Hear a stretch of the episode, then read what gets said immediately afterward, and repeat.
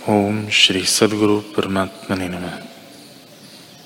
श्री वशिष्ठ जी बोले, ही राम जी, जो आदि में न हो और अंत में भी न रहे, पर मध्य में भाषित हो, उसको असत्य जाने। जैसे आकाश में फूल असत्य हैं, वैसे ही संसार रचना असत्य है।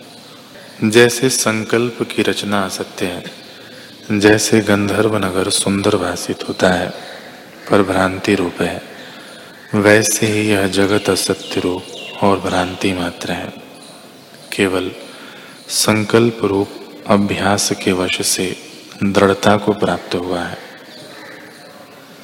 दीवार जो साकार भाषित होती है, वह आकार से रहित प्रकाश रूप है और आत्मपद सुषुप्त की तरह अद्वैत है। उस सुषुप्त पद से जीव जब गिरता है, तब दीर्घ स्वप्न को देखता है।